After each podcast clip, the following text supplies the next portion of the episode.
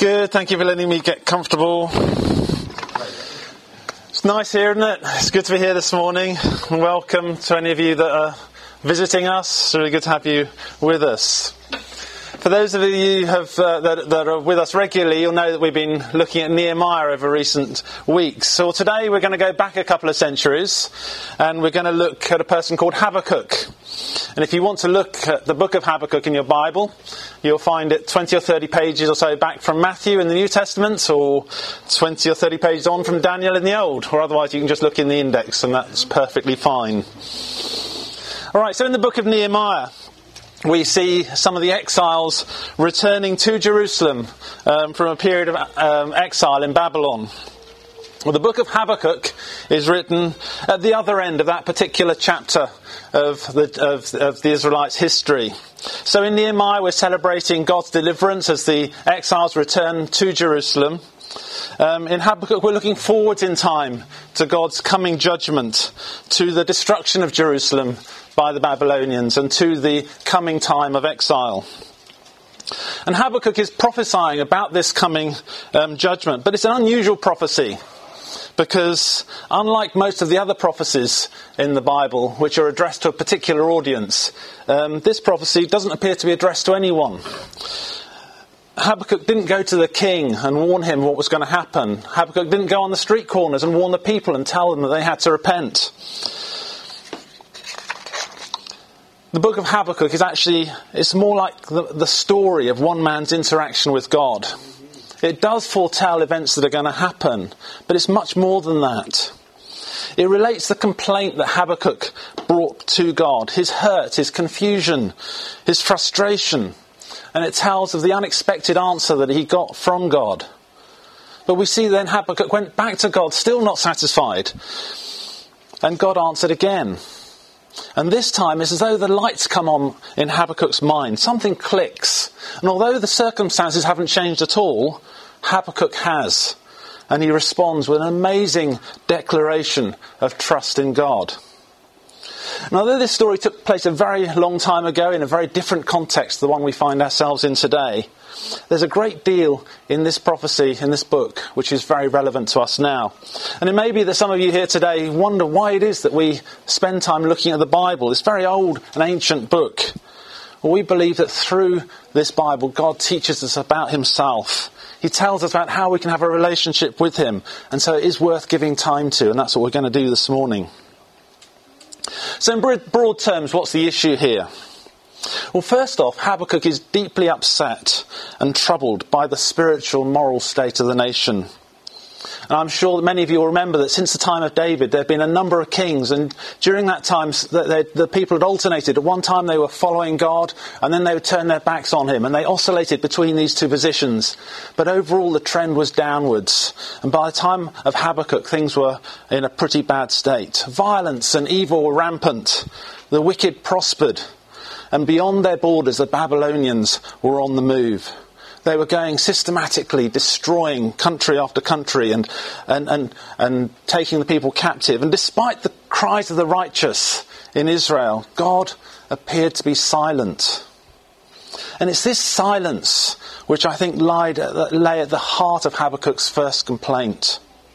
Habakkuk couldn't understand why God was apparently standing by and allowing evil and suffering to exist. Why, in the face of evil, God seemed to stay silent. And if we draw back from the historical context, I think we can see the, the kind of questions that Habakkuk was asking are actually very contemporary. The issues that he was struggling with are the ones that we ourselves often struggle with. We might look across to Syria, for example, and the dreadful human suffering that's being caused by that civil war. And we can ask, why doesn't our God, who we proclaim to be good, uh, who, who we say is sovereign, who we believe is all powerful, why doesn't he intervene? I'm sure many of you will have heard people ask the question, there can't be, or make the statement, there can't be a, a God because there is so much suffering in the world. And perhaps you found it difficult to respond to that. Why would a good God allow evil to continue? And then we face our own tri- times of trial. And we can struggle to reconcile a God who says he loves us with a God who sometimes seems to withdraw at the very time we feel we need him most, to be silent at the times of our greatest distress. Well, these were exactly the same kind of questions and issues that Habakkuk wrestled with. So let's go back to him and have a look at the record of his interaction with God and see what lessons we can learn. So we're going to start by reading the first verses of Habakkuk chapter 1. The oracle that Habakkuk the prophet saw. O Lord, how long shall I cry for help and you will not hear? Or cry to you violence and you will not save? Why do you make me look at iniquity and why do you idly look at wrong? Destruction and violence are before me. Strife and contention arise. So the law is paralyzed and justice never goes forth. For the wicked surround the righteous, so justice goes forth perverted. How long, O Lord, Habakkuk complained, how long shall I cry for help and you will not hear? How long will you idly sit by, seeing all this evil, injustice and violence, and you will not save? I can see all this destruction and strife. I can see that the law isn't being kept. The wicked are all around us. Can't you see it? Why don't you do something? Is there any one of us who hasn't prayed that kind of prayer? God, where are you? How long must I cry out before you'll hear me? I need you, but you seem so far away. Have you forgotten me? Are you hiding your face from me? God can seem distant sometimes. We wonder if he knows or he cares. We look at events around the world and we wonder, is God really in control? Or we look at circumstances in our own life, the things we're going through, and we question, where is God in it all? How do these things match with God's promise to be with us always? How do these things match with our belief that our God is a God of love? Are we doubting God? Is it wrong to have these kind of thoughts? And if we have these sorts of thoughts, how should we deal with them? Well, the first thing I want you to note from this, when you find yourself wrestling with these things, is you're not the first to have these kind of issues to deal with, and neither will you be the last. These questions have been asked by godly men and women throughout the Bible and uh, many times since then. So we could look back to Job, for example, perhaps one of the oldest books in the Bible. And there we find Job saying this Today my complaint is bitter. My hand is heavy on account of my groaning. Oh, that I knew where to find him, that is God, that I might come to his seat. But I go forwards, and he's not there, and backwards, but I do not perceive him. King David knew what it was to suffer. And in Psalm 13, we hear him cry out, How long, O Lord, will you forget me forever? How long will you hide your face from me? We see this right through to the end of the Bible in Revelation. There we see the martyrs cried out, O sovereign Lord, holy and true, how long before you will judge and avenge our blood on those who dwell on the earth? See, the Bible is full of people who suffered evil and experienced God's silence in the middle of it.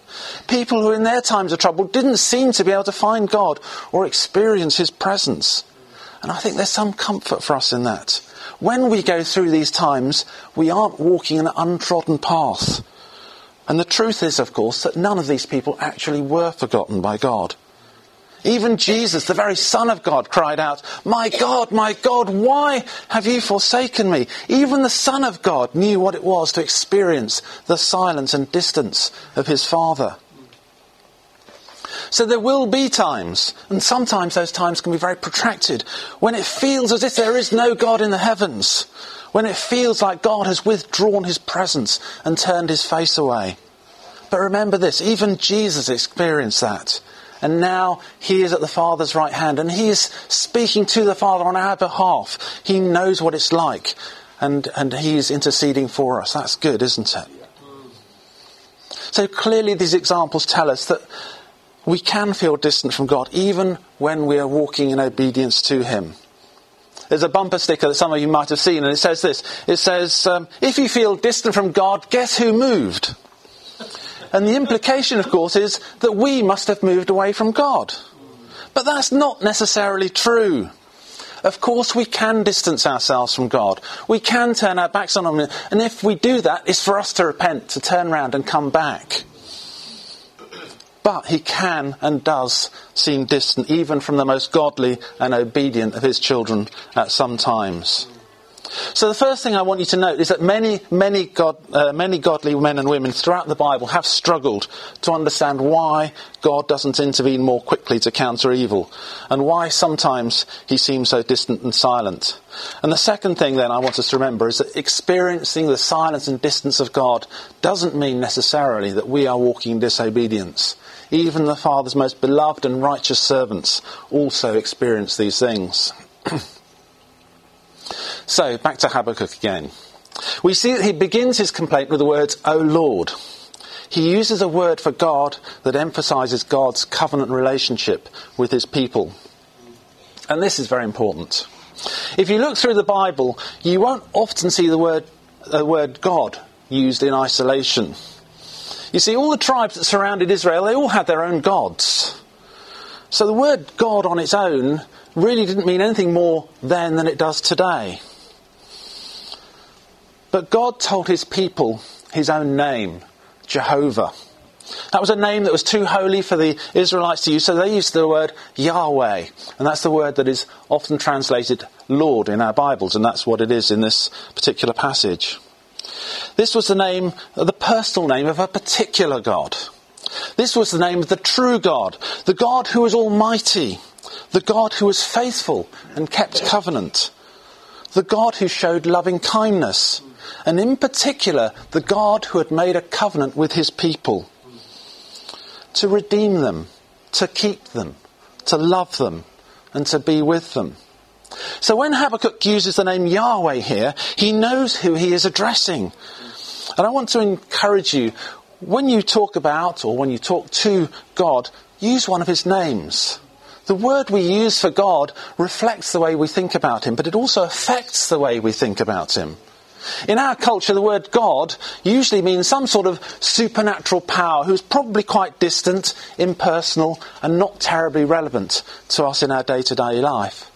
But that's not the God that we worship. In the Old Testament, Yahweh was the most precious name for God. But in the New Testament, through Jesus, God has been revealed to us as Father. And that name tells us so much about what God is like and it tells us so much about the way we can relate to Him. We are adopted as sons and heirs. We are chosen and loved. So this is Yahweh, but brought to an even more intimate and personal level. So Habakkuk addresses God here as Yahweh. Habakkuk knows that God has promised to be with his people.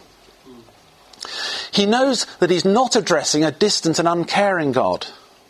His God is a God of love, of justice, of power, but you see, for Habakkuk, this was part of the problem. Because something for him didn't seem to fit. There was something here he wasn't unable to understand. Something isn't matching his expectation. And he then lists through the passage some of the things that seem to be wrong. So he says he cries violence, but God doesn't seem to intervene. Judah was morally corrupt. There was much violence in the land. People had turned their back on God. But God wasn't doing anything about it. In fact, Habakkuk complains that he is the one who is being made to see all the wrong that is being done, while God appears to be disinterested. Habakkuk feels that he's more upset about this than God is. God seems happy to tolerate sin, and Habakkuk can't understand that. And maybe you felt the same. Seeing situations that are clearly wrong, thought that perhaps you seem more bothered about it than God is. And you've questioned, why is it that he who has the power seems disinclined to use it?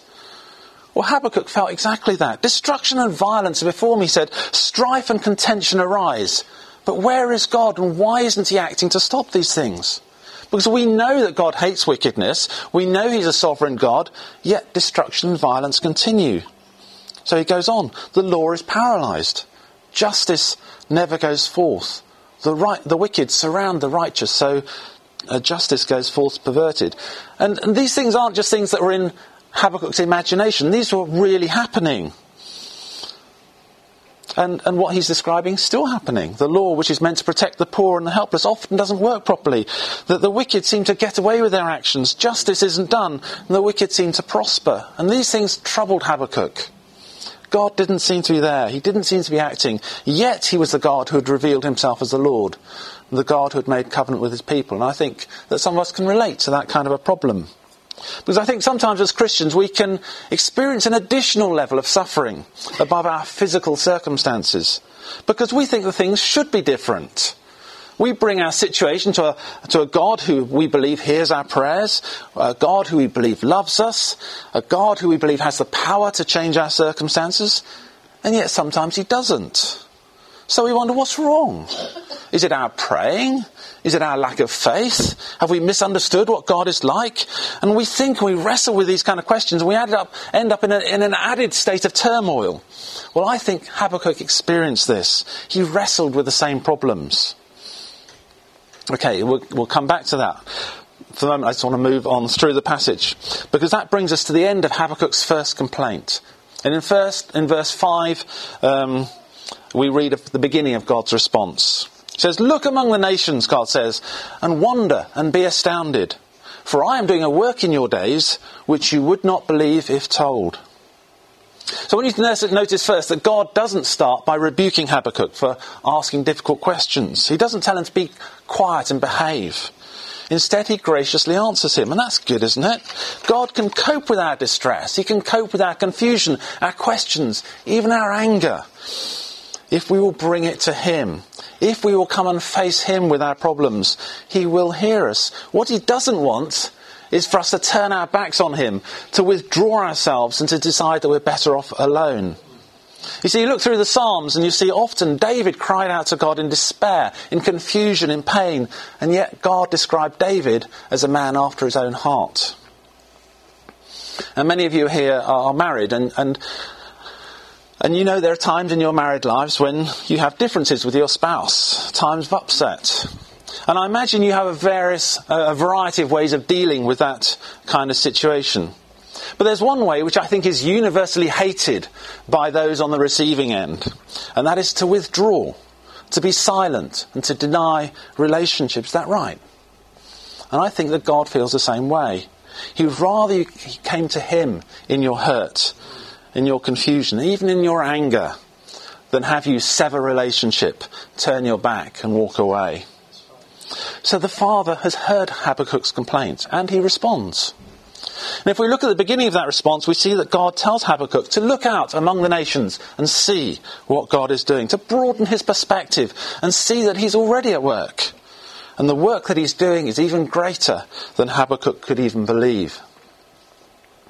God tells Habakkuk that his perspective is bigger, much bigger than Habakkuk's is. His understanding is much greater. You might remember Isaiah 55. Um, God says, As the heavens are higher than the earth, so are my ways higher than your ways, and my thoughts higher than your thoughts.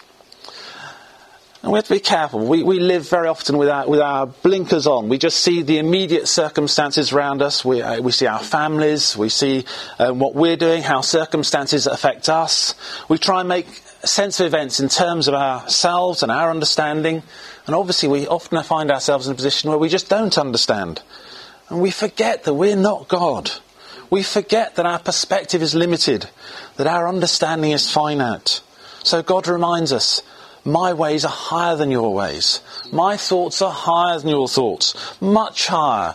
As high as the heavens are above the earth. And that's a truth we just have to yield to. And that can be hard. But God says, I'm doing a work that you wouldn't believe even if told. He goes on to say that he's raising up the Chaldeans to bring judgment.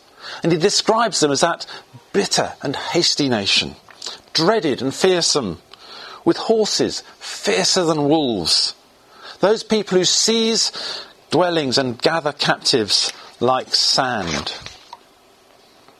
And Habakkuk can't understand this.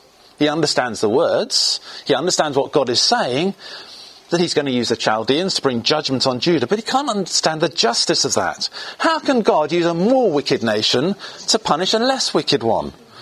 The problem here isn't that Habakkuk is theologically illiterate. Far from it. He evidently knew his Bible well. He knew who God had revealed himself to be, and he understands God's character and his promises. His complaint arises precisely because what God is saying he's going to do doesn't match with his understanding of God's character and promises. And the problem isn't that Habakkuk is, has misunderstood those promises or God's word. He's right in all that he says about God. The problem is with the conclusions that he draws from those things. And that can be the same with us too. We know that God has revealed himself to us as Father. We know that he's a God of love. We know that he hates wickedness. We know that he's all powerful. We know that he's a healer and a deliverer. And we're right in all of those things. But then we can draw the conclusion that therefore we shouldn't suffer. Or that God should intervene in specific situations, that He should put an end to evil, that He should punish the wicked. And then we struggle with these things when He doesn't seem to do what we expect Him to do. So we're not struggling just with the actual suffering in whatever form that's taking, we're also struggling with the theological tensions that it generates. Now, there's no one single answer to that, but I think there's one answer which we can take from uh, the beginning of God's ha- uh, response to Habakkuk. God tells Habakkuk, write this down. He said, what I'm going to say is very important. Make it clear, he says, for the vision, uh, write the vision, make it plain on tablets so that he may run who reads it. For still the vision awaits its appointed time. It hastens to the end. It will not lie. If it seems slow, wait for it. It will surely come. It will not delay. Note the repetition here. It will not lie. It will come. It will not delay. I am going to do what I say, says God. It might seem slow in coming, but I will act. So, one of the theological tensions that we wrestle with has to do with timing. We want God to act now. We want him to put an end to evil and suffering now, to intervene now in Syria, to stop our pain today. But God says he will wait till the appointed time. It may seem slow in coming, but act he will. He will do what he says he will do. We don't know God's reasons for his timing, but we can be sure there are reasons and that they're good ones. But we do know that at the right time, he will act. Ultimately, of course, we know that he will judge the world, that the righteous will be vindicated. Justice will be done. There will be a new heaven and a new earth. Every tear will be wiped away. Then all those tensions will be resolved. In the meantime, God is still at work. But his timing is of his choosing and not of ours. Reading on a little further, we get to a, a, a very strange few verses. Strange but very significant. So in verses 4 and 5, we read, Behold, his soul is puffed up. It is not upright within him, but the righteous shall live by his faith. Moreover, wine is a traitor, an arrogant man who is never at rest. His greed is as wide as Sheol. Like death, he has never had enough. He gathers for himself all nations and collects for his own all people. So most of this passage is describing the king of Babylon. And in the following verses, God goes on to say that he will indeed um, bring judgment on him and on his nation. But sandwiched right in the middle there, in verse 4, is uh, quite awkwardly, is just that, that contrast. It says, instead of judgment and death, we're told that the righteous shall live by their faith. Just one line. The righteous shall live by his faith but it's a line which is essential for both this whole book and it's a, a truth which is essential for our Christian living. Most of you are going to be very familiar with that line, of course. It's quoted three times in the New Testament, in uh, Romans, Galatians, and in Hebrews. It's evidently a very important line. So let's take ourselves a moment to remind ourselves what faith is and what it means for the righteous to live by faith. And then we'll go back and see how that fits into the story we've been looking at so far. Okay, so when, when the word faith is used in connection with religion, it's often um, um, defined as meaning um, believing in something for which there is no evidence, and I'm sure you've heard that kind of usage. But faith has never meant that, and it's certainly not used that way in the Bible. The word faith carries it with it a sense of integrity, of truth, of trustworthiness. If we keep these kind of words in mind, we'll have a much better idea of what the Bible is saying when it uses the word. So you consider the, the statement, I have faith in my wife. And you understand what I mean when I say that. You understand that I'm saying I trust her. That I, that I, I trust her character, that she'll do what she says she's going to do, that she won't break her promises. I'm saying I have confidence in her ability. I can rely on her. She's trustworthy and true. And we see in Hebrews that is exactly how that is used. We see um, in Hebrews 11, without faith it is impossible to please God, for whoever would draw near to God must believe that He exists and that He rewards those who earnestly seek Him. Now here we're told that having faith in God entails believing that He rewards those who seek Him, that we are to believe He is true to His promises, He is trustworthy. We can completely rely on Him. Is, so, so having faith is having an active dependence on the perfect character of God. So when we're told the righteous will live by faith, we're being told that the righteous will live by completely depending on God. They will live by trusting in Him, even when our reason, our understanding, and our circumstances urge us to go in a different direction, to put our trust in someone else or in something else. Living by faith means having complete confidence that even if everything is falling around uh, apart around us, God will be faithful to his character and his promises. Living by faith means holding on to that fact that even in the middle of the storm, God is still in control. Now, he might still the storm, or he might not. But if he's promised we're going to get to the other side, we'll get to the other side. So, with that in mind, let's go back to Habakkuk. Remember that God had told Habakkuk that he was going to act, though it might be a while before anyone saw it. In fact, he was going to do something that Habakkuk wouldn't believe even if he was told. He was going to raise up a fearsome army to decimate the nation and take the people captive. So, on the, on the face of it, there's no way that you could construe these words as being comforting. Habakkuk might have been upset by God's silence, but it's hard to imagine him being thrilled with God's answer either. And that can be the same with us. But it's all very well for God to say that He's going to uh, do something beyond our comprehension or that He's going to act in some unspecified time in the future. In the meantime, we're still suffering. The, the wicked still surround us. We can't make sense of what's going on. We're still stuck in that dark place from which there seems no escape. And if our view of God is faulty, then these words are going to bring no comfort at all. And it's our view of God that is key here. If we view God as being some kind of distant and impersonal, uncaring being, or if we doubt God's faithfulness and His love, or if we're not sure that He's in control, or if we think that we personally and our specific circumstances are of no importance to God, then to be told by God or by anybody else that His ways are uh, beyond our understanding, or that God is work, at work but we just can't see it, or that He's going to do something sometime in the future, well, then those words aren't going to bring any comfort. But if we've learned to trust God, then everything is different. If we can hold on to what the Bible teaches when it tells us in Hebrews 13 that I will never leave you or forsake you, or in John 16 that the Father himself loves you, or in Hebrews 2 that everything has been put in subjection to Christ, nothing is outside his control. Or in Luke 12, that we are specifically known and valued, that even the hairs on our head are known and numbered. If we can grasp these truths and live in the good of them, then we will be those who are walking by faith. We'll be those who can find assurance in um, comfort in God's assurance that He is in control, that He's working out His purposes, even if we can't see those things, even if we can't make theological sense of them, even if our specific circumstances don't seem to change. And of course, for many of us, that's much easier said than done. We like to understand what is happening. We like to be in control. We like things to be done our way. But what God is saying here is that we've got to let go of these things.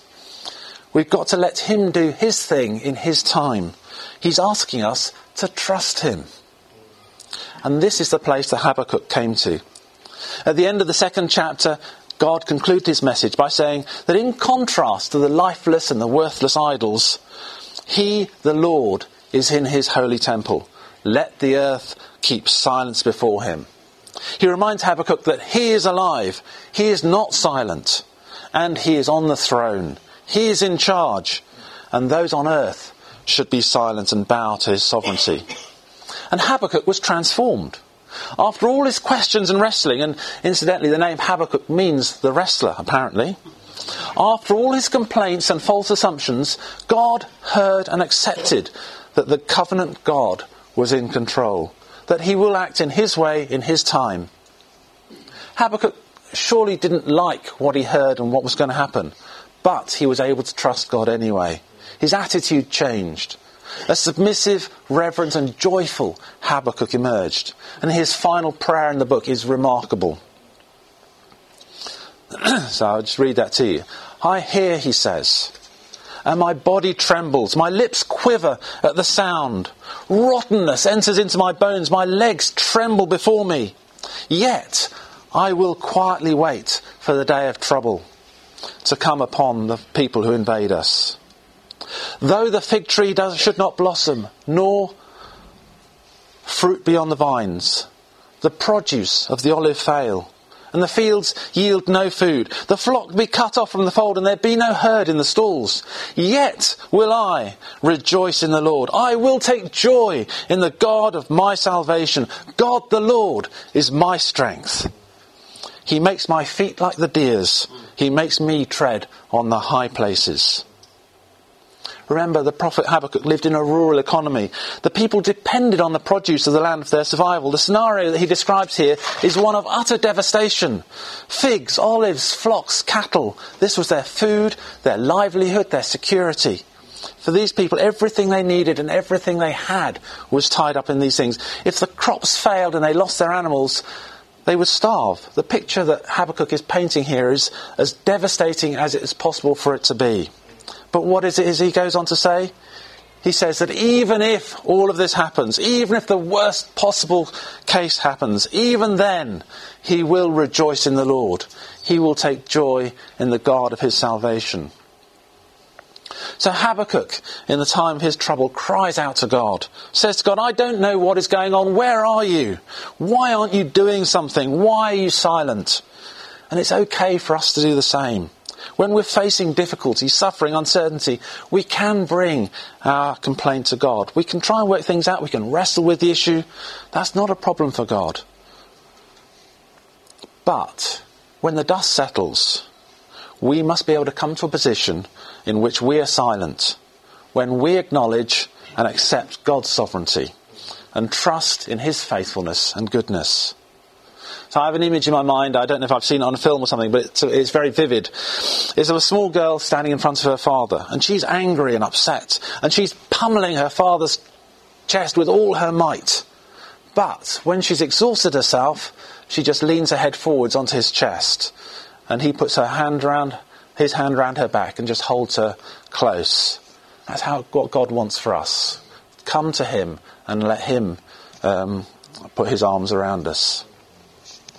All being well, I, I, hope to look at the question of suffering a, a bit more over uh, future um, sermons. And we'll see there that God actually does tell us some of the reasons why He allows suffering, why He allows evil to continue. And that can be helpful.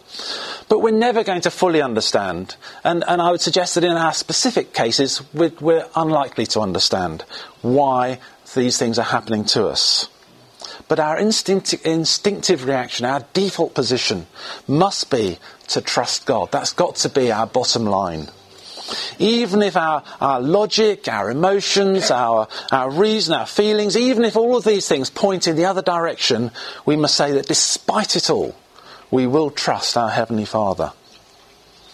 Habakkuk concludes by saying that the Lord is his strength, that God makes his feet like the deer's, able to tread on high places.